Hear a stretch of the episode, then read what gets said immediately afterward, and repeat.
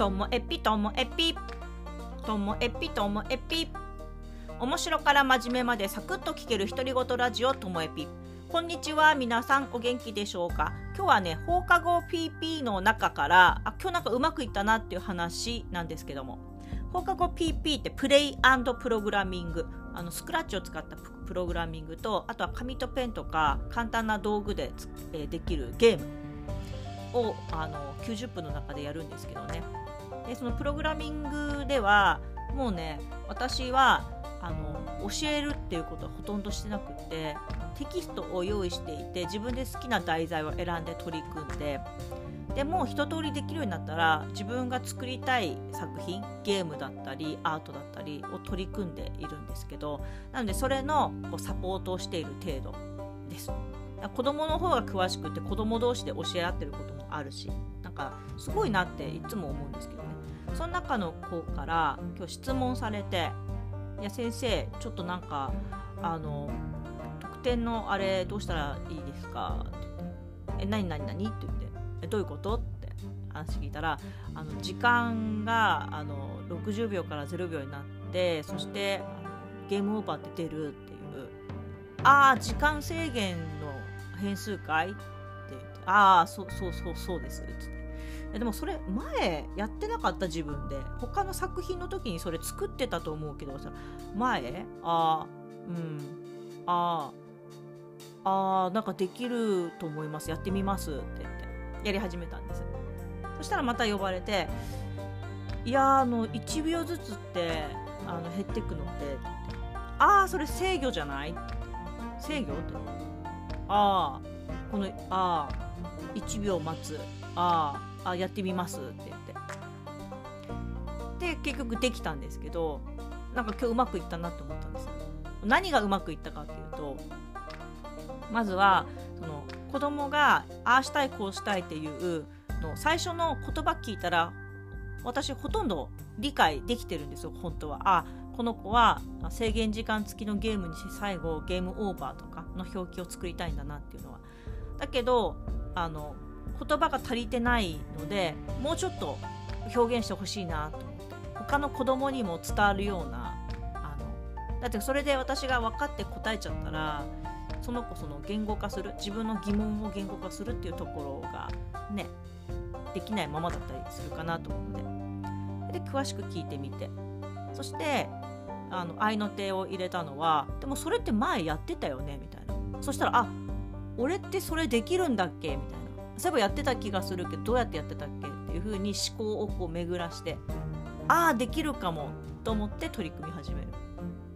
でまた疑問に思ったら聞かれるんだけど全部のあの正解を教えるんじゃなくてまあそれは制御だねって。なんかそのプログラムの中で制御とか動き変数あのなんか見た目とかっていうカテゴリーごとにあのプログラムのブロック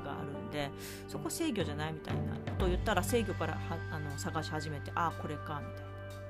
っていうふうにして私は決してあの正解をズバリ言うわけじゃなくってあのその子が、えっと、自分の疑問を明らかにする。そのさっきの言語化する。こととかその疑問に対してその子がもう本当はできること。やったことがあることなのか初めてやることなのかっていうことを確認する、まあ、それだけであ自分できるかもみたいになったり。あとはズバリを教えるんじゃなくってまあ簡単なヒントだけを出していくっていう。ここが私がそのプログラミングの活動で一番心がけているところなんでそれがうまくできたなと思ってます。あのただ困ってるっぽいっていうだけでなんか困ってんの？これこうじゃないっていう風にして質問もしてないのに答えちゃう大人もいるんですけどそれはねあの放課後活動の中では NG だなと思ってて、まあ、最初の入ってばっかりの子だったら別ですよ。慣れてる子に対してそこまでしない。やっぱり自分でわからないことを聞くっていうことすごい大事だなと思ってて自分のわからないことについて相手に伝わるように表現できるってすごいあの大人でもあの自分のトラブルをこううまく表現するのって難しい時もあるじゃないですか。だからそういうことをやったりあとはズバリ正解を教えるんじゃなくってその子の頭の中思考の整理をしていくっっていうここが、うんと、放課後活動である意味なんじゃないかなと思ってます。ただ単にプログラムを完成させるっていうことを目的とするんだったらズバリ教えた方が早いしあの成果に近づくけどそうじゃなくて自分で考えて取り組むっていうそこをゴールとしていたらやり方っていうのは今やっているような自分がやってるような方法になるのかなと思ってなんかそれが今日自分でうまくできたなって感じました。うんそのね子供が自分の疑問質問をうまく言葉にするっていうところを省いちゃダメだなっていうのは思っててそこは時間かけたいなっていうのはあの子育ての中でも思っています。息子が言っていることなんて本当は分かってたりするんですよ。もうちょっと言っただけで。でもそこで分かった気になってやったら彼のそういう言語化する力ってもしかしたら育たないのかもしれないと思って何何それもう一回ちゃんと言ってみたいな感じで言い直しをしてもらったりするんですけどね。